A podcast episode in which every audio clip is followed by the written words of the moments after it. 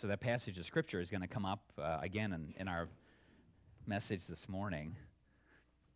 Because Jesus is referencing um, what's happening in this narrative with Jacob. And so we'll see that when we get there. But we're in Genesis chapter 28, verses 10 to 22. So we're finishing chapter 28 today. And as we continue to study through the book of Genesis, and we're going to see that Jacob had a transformed trek. We know, we know from last week that he was on this trek. He's on this, this journey uh, from Beersheba to Haran, or to Padan Aram. It's a couple of names for the same place. And um, so, anyhow, we'll see how he has this transformed trek today. I want to start with this illustration, though. As one researcher has described it, our brain blinds our mind to the unusual. For instance, in one study, researchers put a clown on a unicycle in the path of pedestrians. The researchers asked people who walked past the clown if they had noticed anything unusual. Everybody saw him unless they had been on their cell phone. Three out of every four people who had, uh, who, who had been using their cell phone did not see the clown. They looked back in astonishment, unable to believe that they had missed him. They had looked straight at him, but had not registered his presence. The unicycling clown crossed their paths, but, had, but not their minds. And so I have to admit, just recently this happened to me. I was walking red or running red or being drugged by red, whichever you want to uh, consider, up in the orchard. And uh, we were very, again, at the very top of the orchard. A lot of stuff happens to the very top of the orchard by the cornfield. If you ever want to come with me sometime, uh, we could have some fun together. I mean, all kinds of stuff happens up there. And uh, so I'm looking at my phone as I'm running with the dog, and, and, but I hear footsteps. And I look up just in time to see the tail of a deer but it looks like a big deer. I didn't get to see its, its head or anything. And so Red and I get to the top of the, the steep uh, path that goes back down uh, into Idaville here. And, and uh, when we get down there, I notice that Red like starts picking up his pace to get across the bridge. And I'm like, what is going on? What do you see? Well, Judy had bent over uh, and was working in the garden, so I didn't see her, but he had seen her.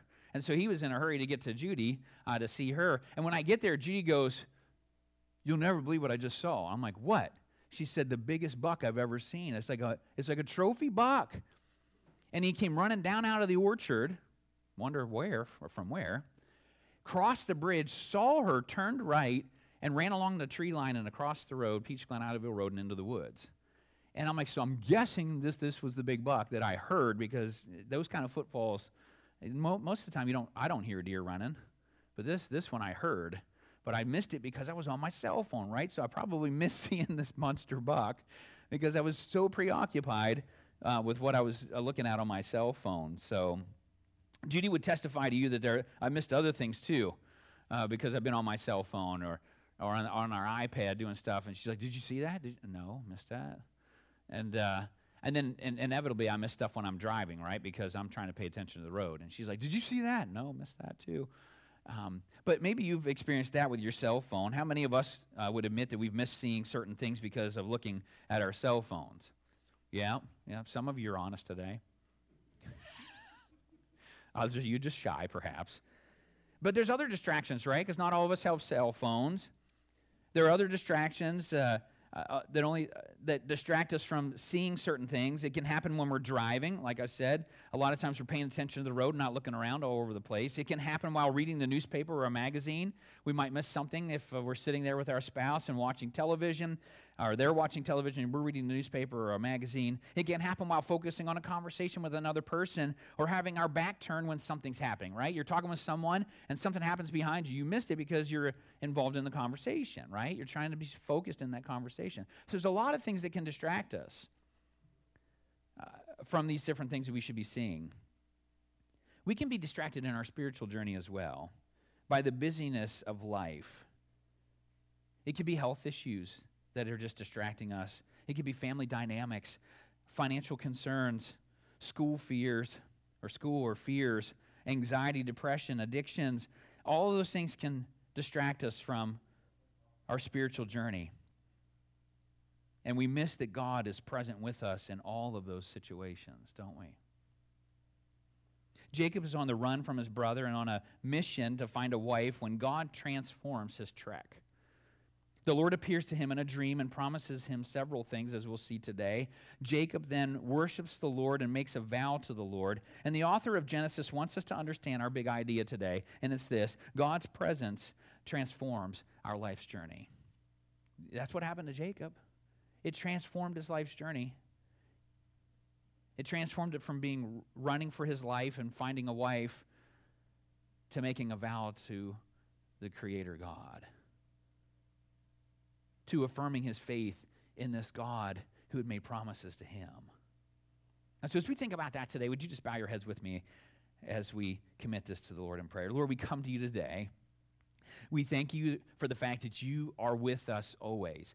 Your presence is always here. Lord, we don't always recognize, and we confess that before you today and ask for your forgiveness. Lord, I pray that, that we would recognize that you are here, that you are a promise keeper that, Lord God, uh, you love us and you care about us deeply. Lord, we thank you that your son Jesus is now this mediator between God and man. We're so grateful for that too. We just ask, Lord God, that you would move now by your Holy Spirit. You would give us eyes to see and ears to hear your message to us today. Lord, would you speak? Through a, a weak vessel today for your glory. We ask this in Jesus' name. Amen. Well, what we see in verse 10 is really an introduction um, here, and it really kind of ties in with uh, the previous uh, part of this chapter. But here's what verse 10 says Jacob left Beersheba and set out for Haran. So um, that, it's just, they're not restating um, what. Uh, what was happening here simply because, uh, as uh, in the ancient times, they would have been reading through the entire thing. And so uh, they, they wouldn't need to restate it here uh, because it had, it had already just been stated. And so, um, anyhow, they don't need to do that here. So, um, the, the original hearer would have listened, like I said, to the entire book of Genesis at one setting and not broken into multiple messages like we're doing. And so just mentioning that Jacob left Beersheba and set out for Haran is enough. And it tells us what we need to know. Jacob was obedient to the command that Isaac had given him, his father. This section of Scripture gives us more detail about Jacob's journey. It expands what the author says in Genesis chapter 28, verse 5. And this is what it says there. Then Isaac sent Jacob on his way, and he went to Padan Aram, to Laban, son of Bethuel, the Aramean the brother of Rebekah, who was the mother of Jacob and Esau. And so this verse makes it sound like Jacob left and arrived with, uh, with no details about the journey in between. And so here we have um, where we're getting more information, at least about one part of his journey. And interestingly enough, the only narrative about his journey is this section about the dream he has in a certain place that he eventually names Bethel.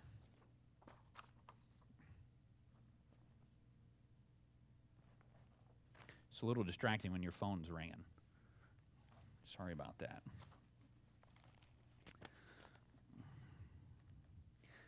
You didn't hear it because it's vibrating on my wrist and in my pocket, but.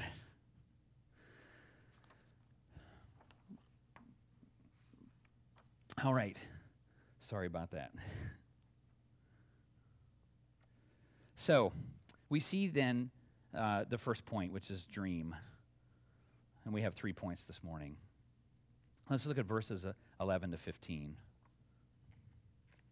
This is what God's word says. When he reached a certain place, he stopped for the night because the sun had set.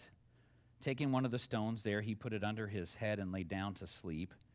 He had a dream in which he saw a stairway resting on the earth with its top reaching to heaven, and the angels of God were ascending and descending on it. There above it stood the Lord, and he said, I am the Lord, the God of your father Abraham and the God of Isaac.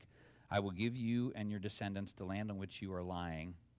Your descendants will be like the dust of the earth, and you will spread out uh, to the west and to the east and to the north and to the south. All peoples on earth will be blessed through you and your offspring. I am with you and will watch over you wherever you go, and I will I'll bring you back to this land. I will not leave you until I have done what I have promised you. So we see this dream that Jacob has. He traveled a couple of days from Beersheba, about 60 miles, when he came to a certain place. That's where they mention it here, and they don't give it the name until a little bit later on. At this point, Jacob is not aware of the significance of the place where he stops for the night. For him, it's just a random place that he chose because the sun was going down. That was, that was all that he was thinking about at this point. He wasn't thinking about any spiritual significance of this particular place. It was a random place uh, for, it, it was not a random place, though, for the sovereign Lord. Jacob will understand that after his dream. And so the sun was setting, so he decided to stop for the night and sleep there. He took a stone and used it as a pillow. The literal translation is that Jacob put it at his head place. Most translations say that he put it under his head. Other translations say that he put it near his head. Um, as the commentator um, tells us, of Matthew in his commentary, our text description, however, may indicate simply that the stones of the place were positioned nearby the head this appears to be the interpretation of the Septuagint, which is the Greek um, translation of the Old Testament, which renders the Hebrew consistently at each uh, Old Testament passage, including uh, chapter 28, verse 11, and chapter 28, verse 18. If this is the proper interpretation, the stones provided a makeshift enclosure for his head. So if the stones were at his head, he could use them for protection in the middle of the night or to keep critters from crawling around his head while he slept. So, whether the stone or stones were used for a pillow under his head or for protection is not what's most important here, but it's the dream, and it's what God's going to share with him in just a moment. We see then this dream. We see the stairway. Scholars are torn about uh, what Jacob saw in his dream. Some say it was a ladder, and others say it was a stairway like one uh, would find on the side of a ziggurat, so like a pyramid. Because the Hebrew word is so unique, it's hard to translate with certainty because this is about one of the only places in Scripture it comes up. And in our finite human minds, we uh, more readily choose the image of a stairway because we cannot fathom angels ascending and descending on a ladder at the same time because we're thinking about a ladder, right? Our ladders are kind of narrow. It's like a one person kind of a thing. You go up and down. You take turns when you're going up and down on a roof. Uh, and so it's hard for us to wrap our minds around that in our, in our finite human minds. And so it's easier for us to wrap our minds around the fact of it being a stairway that would be wide enough to accommodate two way traffic. And so the stairway is resting on the earth. The literal translation, again, of the Hebrew is that it was placed toward the earth. And so the literal translation helps us to understand that the stairway originated in heaven and not on earth. So God's taking the initiative here to contact and get in touch with Jacob. I like what uh, Houtman uh, says in Waltke's commentary. The impression is made that the narrator wishes to express that the communication between heaven and earth is established by an initiative from on high on the part of God. The contact between heaven and earth exists by the grace of God.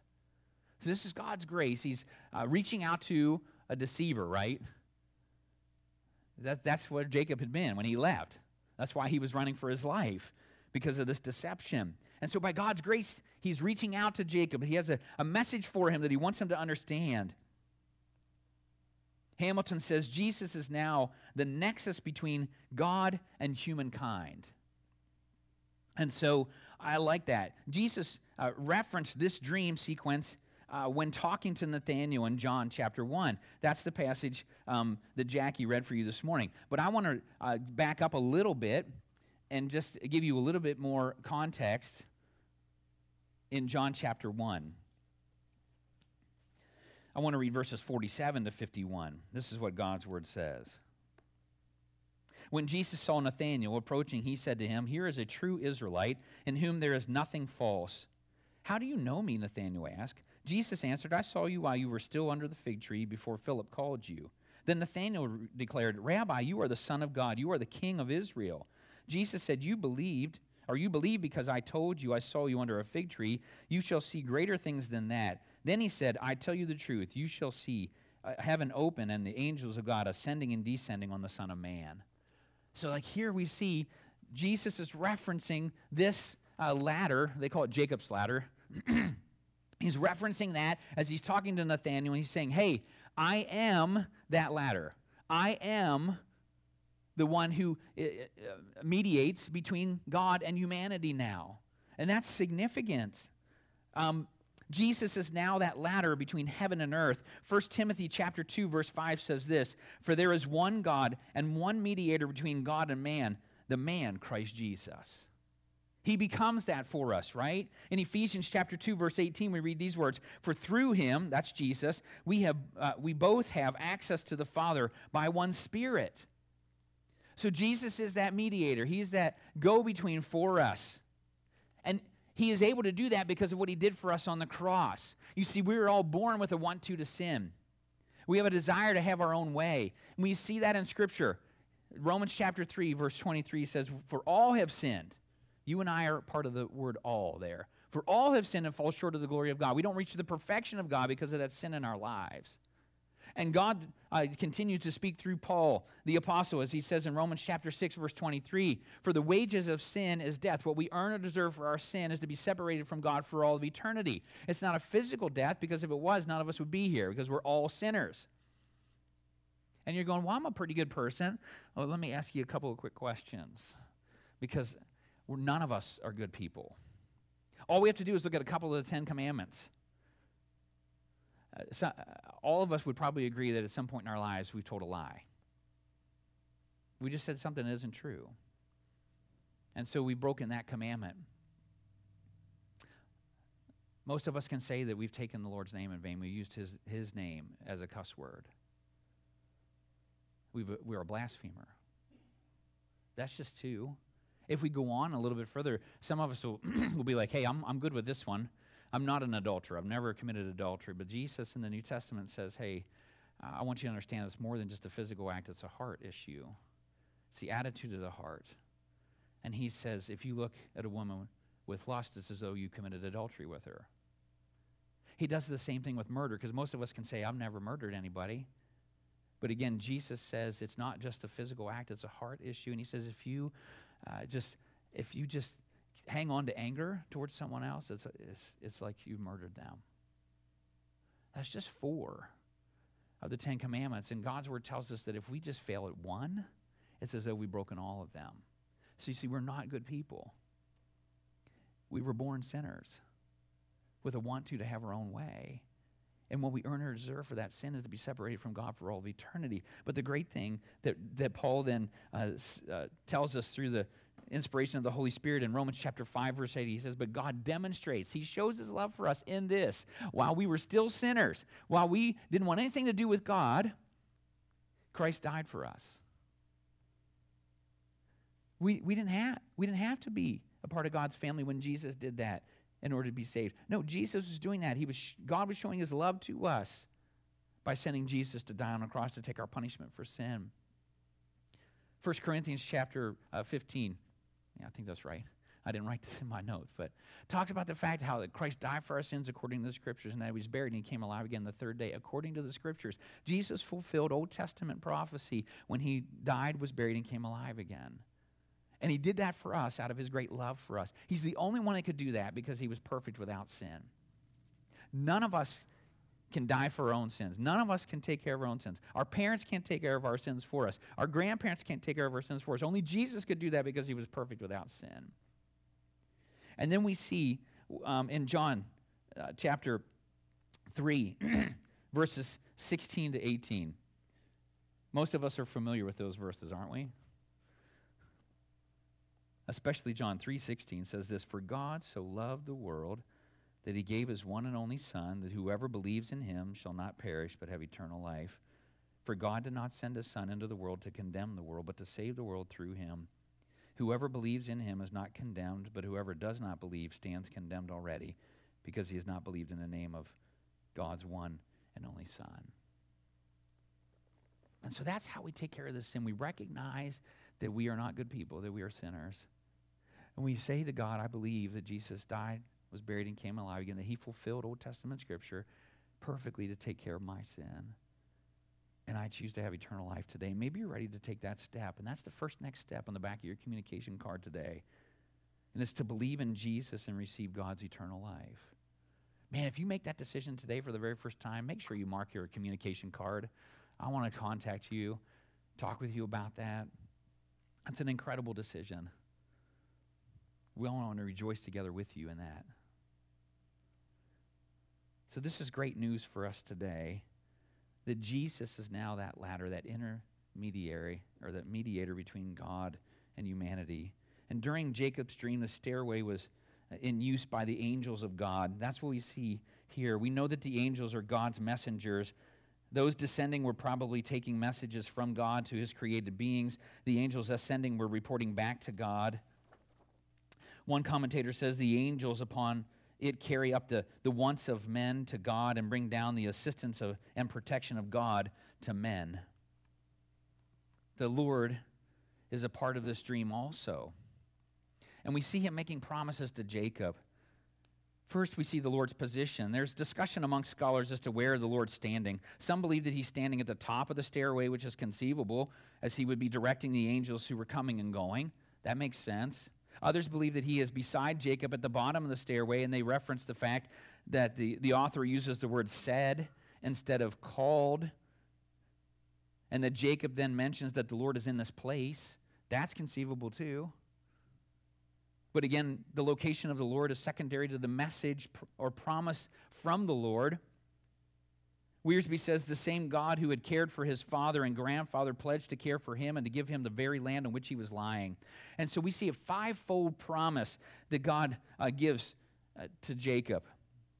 In the second half of verse 13, we see property.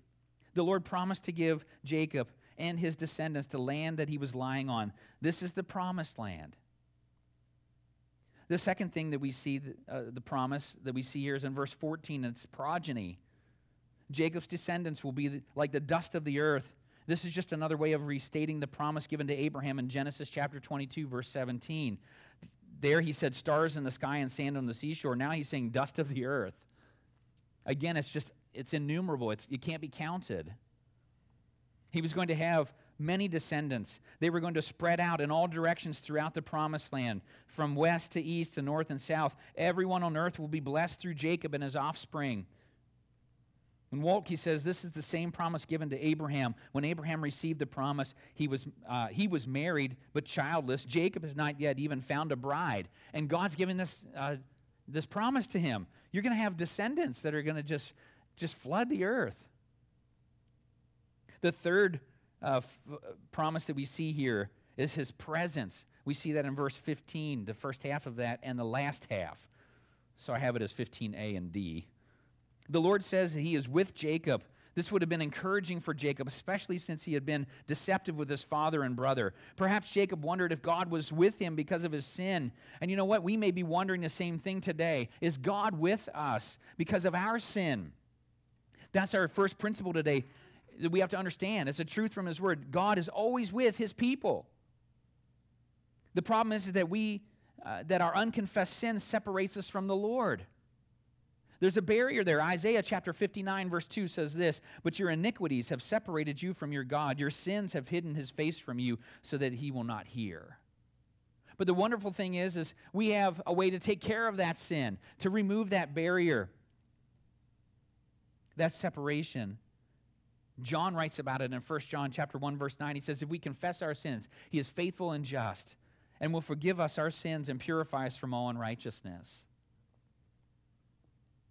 And then I like this promise that we see in the New Testament from the writer of Hebrews in chapter 13, the second half of verse 5 and 6. It says this Never will I leave you, never will I forsake you. So we say with confidence, The Lord is my helper. I will not be afraid. What can man do to me? Isn't that an incredible promise from the Lord? He says, I'm never going to leave you. I'm never going to forsake you. He's never going to turn his back on us and walk away. We do that to the Lord. We turn our back on him and we walk away. But he is always with his people. So, whatever you're going through today, whether it's financial or physical, whether it's relational or emotional, or perhaps spiritual, know that the Lord is with you. He is right there with you right now. And maybe you just need to take this next step today, and that's to claim the promise that God is always with me and will never turn his back on me. Maybe that's a step you're ready to take today. The Lord promises not to leave Jacob until he has done what he has promised to do. Jacob uh, could have confidence that the Lord would provide property, progeny, protection, preservation, because the Lord always keeps his promises. And we can have the same confidence today that Jacob had. That leads us to our second principle today that God always keeps his promises. We see in 2 Peter chapter 3 verses 8 and 9 these words, but uh, do not forget this one thing, dear friends. With the Lord, a day is like a thousand years, and a thousand years is like, are like a day. The Lord is not slow in keeping his promises, as some understand slowness. He is patient with you and wanting uh, any, not wanting anyone to perish, but everyone to come to repentance. Isn't that a wonderful promise? He says he's going to be with us, and he's going to keep his promises. He's not slow to do that. The Lord provides promises to his people throughout Scripture. There's just tons of them throughout the Bible. And we can have confidence that he will keep those promises to us. And so maybe you need to just uh, take that third step today on the back of your communication card, and that's to trust that the Lord will keep his promises to me. Maybe you're just struggling with that today, but know that he keeps his promises. He has not broken a promise yet. And so the Lord not only promised his presence with Jacob, but he also promised his protection. We see that in the second part of verse 15. The Lord's protection would be with Jacob wherever he went. This promise did not have geographical boundaries. It's like, oh, I'm only going to keep the promises if you stay here in Canaan. Stay at Bethel. No. The Lord was going to. Uh, was not going to, uh, yeah, the Lord was not going to uh, protect Jacob only in the promised land. His protection would extend to Haran, into Mesopotamia, where his mother's family was. The Lord's protection does not have geographical, geographical boundaries for us either. He is with us wherever we go. Joshua chapter 1 verse 9 says, "Have I not commanded you be strong and courageous, do not be terrified, do not be discouraged, for the Lord your God will be with you wherever you go." That was his promise to Jacob, but that promise is for us today too. He's with us wherever we go. Matthew chapter 28, verse 20. This is right when Jesus is ascending into heaven, just before he ascends. And he's telling his disciples, you know, go and make disciples of all nations, baptizing them in the name of the Father and the Son and the Holy Spirit. And then he goes on, he says, and teaching them to obey everything I have commanded you. And here's the promise, and surely I am with you always to the very end of the age. He's going to be with us. He promises to do that. And so we can claim the promise that God of God's protection because he is with us wherever we go. In the third part of verse 15, we see the next promise, and this preservation. God promised to bring Jacob back to the promised land. And since he had promised to give Jacob the land where he was lying down, it only makes sense that the Lord would bring him back to that land. Jacob had to go away to mature and develop in his faith. And once that process was complete, the Lord would bring him back to the promised land. Gangel and Bramer say this lest Jacob harbor any remaining doubt about his father's words issued earlier in this chapter, he now had direct confirmation from on high. So his father had blessed him, right? We saw that last week. And he's like, This is going to happen, Jacob. I'm blessing you in this way. And Jacob's like, Oh, yeah, yeah, yeah. And you know how we are, right? When we've sinned, we've done something wrong, we kind of feel bad about that. And we're like, ah, it's probably not going to happen, you know. But here God is saying, this is going to happen. And confirming what your father said. And all of this took place while Jacob was dreaming, but he's about to wake up. And we see that in verses 16 to 19. The second point today is devotion. Look at those verses with me, if you would. When Jacob awoke from his sleep, he thought, Surely the Lord is in this place, and I was not aware of it. He was uh, afraid and said, How awesome is this place! This is none other than the house of God. This is the gate of heaven. Early the next morning, Jacob took the stone he had placed under his head and set it up as a pillar and poured oil on top of it. He called that place Bethel, though the city used to be called Luz. So we see Jacob's realization here. Jacob's first thought after waking up was that the Lord was in this place and he wasn't aware of it. Keil and Delitzsch say not that the um, omnipresence of God was unknown to him, but that Jehovah, in his condescending mercy, should be near to him, even here, far away from his father's house and from the places consecrated to his worship. It was this which he did not know or imagine.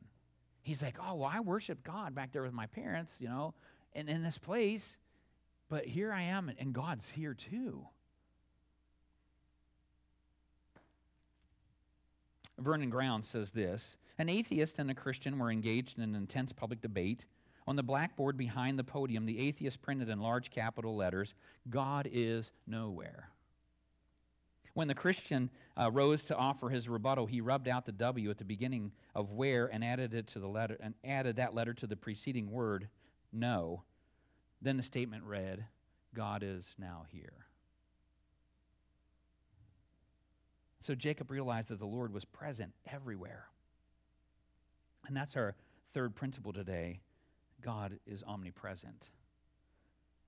This is one of God's many attributes. This attribute is still true of him today. He is present with us no matter where we are. He is with us at home, at work, at school, on vacation, on a missions trip, on a business trip, at the grocery store, at the gas station, at a restaurant, and the list goes on and on. He's with us everywhere. And this is a truth that should bring us great peace. The Lord's presence brought fear to Jacob also. And perhaps Jacob was afraid because he recalled the sin of deception and he knew that the Lord knew about it. The presence of the Holy Lord made Jacob acutely aware of his sinfulness. Jacob recognized that he was in God's house, the gate of heaven, and it was an awesome place. Have you ever experienced the presence of God in his creation and thought to yourself, this is such an awesome place? And when you're struggling with something, you may return to that place to find solace and peace and comfort because you've experienced the Lord there. It's a place where you can slow down and focus on the Lord and His presence with you. It's a place where God's presence transforms your life's journey. And the only appropriate response for Jacob and for us when we realize God's presence is worship. And so Jacob worships. We're not told if Jacob went back to sleep after waking up from the dream, but we know that early the next morning he made a memorial to, the, to commemorate what, had, what he had experienced. He took the pillow and made it a pillar.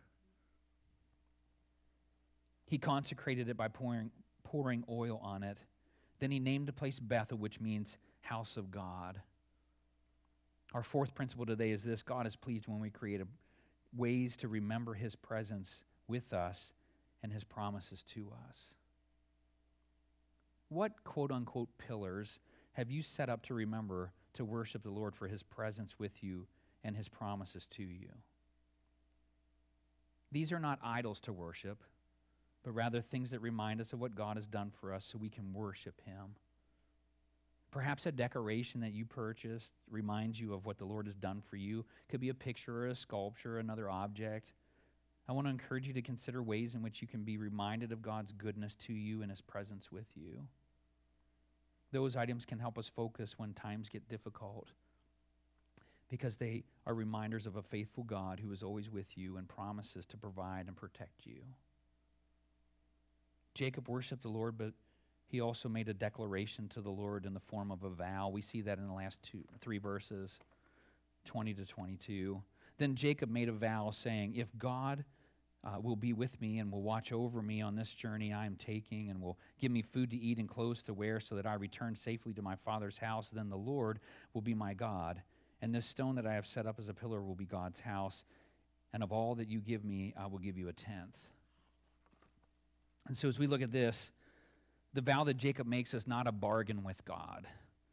Mathews, in his commentary, says Jacob was asking no more than the fulfillment of God's self imposed obligations delivered in the dream sequence. If you look at those verses, or those words that uh, for his vow, he's repeating the same things that God has promised him. Hamilton says Jacob is throwing himself on God's mercy, not calculating whether to accept God. The if then statement can also be translated since. When translated as since, the statement moves from sounding like a bargain with God to an affirmation of faith in God.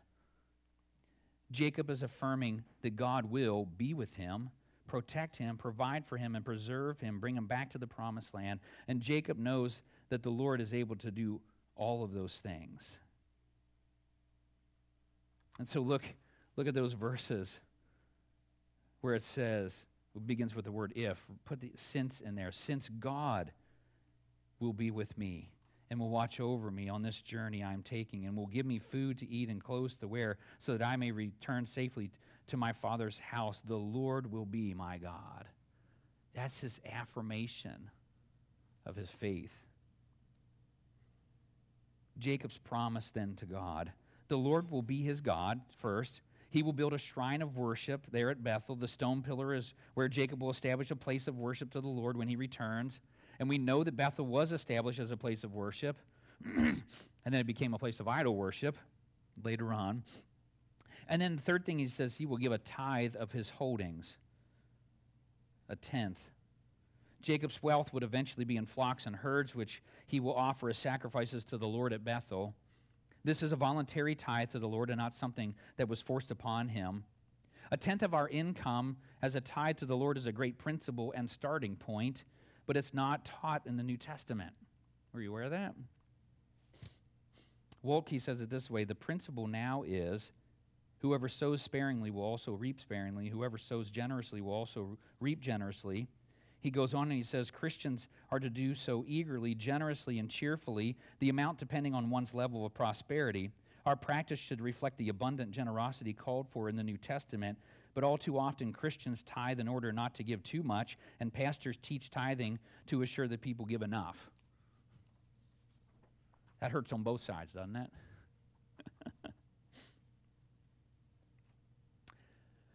I want to read 2 Corinthians chapter 9 verses 6 to 8 to you today.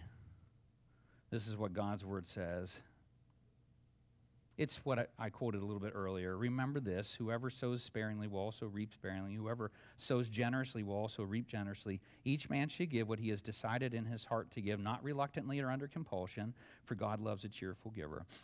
And God is able to make all grace abound to you, so that in all things, at all times, having all that you need, you will abound in every good work. Does that sound like a memory verse, perhaps? A couple of those verses?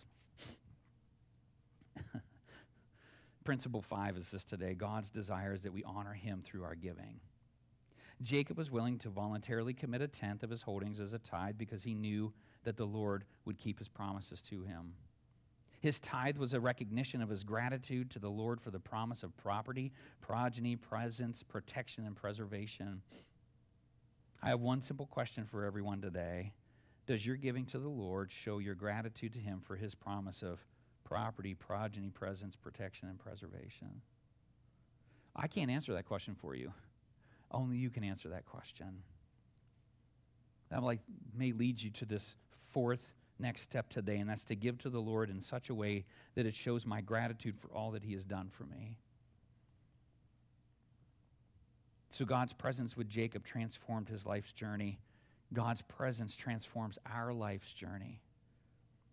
As we reviewed this morning, a couple of questions Are you ready to believe in Jesus and receive God's eternal life? Then mark that. Do you need to claim the promise of God's presence with you today? Maybe the third one, you need to trust that the Lord will keep his promises to you. And then finally, does your giving reflect a heart of gratitude for all that the Lord has done for you? As a body of believers, we can claim the promise of God's presence with us as a body. We can trust that God will keep his promises to us.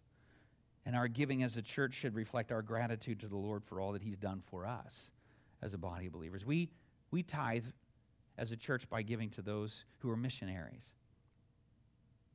And, and God has blessed that as we've been faithful to, to support so many. As we close, I want to read this illustration for you. Spiritual experiences are not a matter of finding God, nor are they a matter of waiting till God fair, fairly screams, Look, here I am. Spiritual experiences surround us. We fall over them dozens of times a day. We can't avoid them if we try. A spiritual experience is simply a matter of recognizing and acknowledging our relationship to God and whatever is going on in our lives at the moment. God is involved in all we do and does not pop in and out of our lives. We live surrounded by God. We live and breathe uh, God just as we live and breathe air.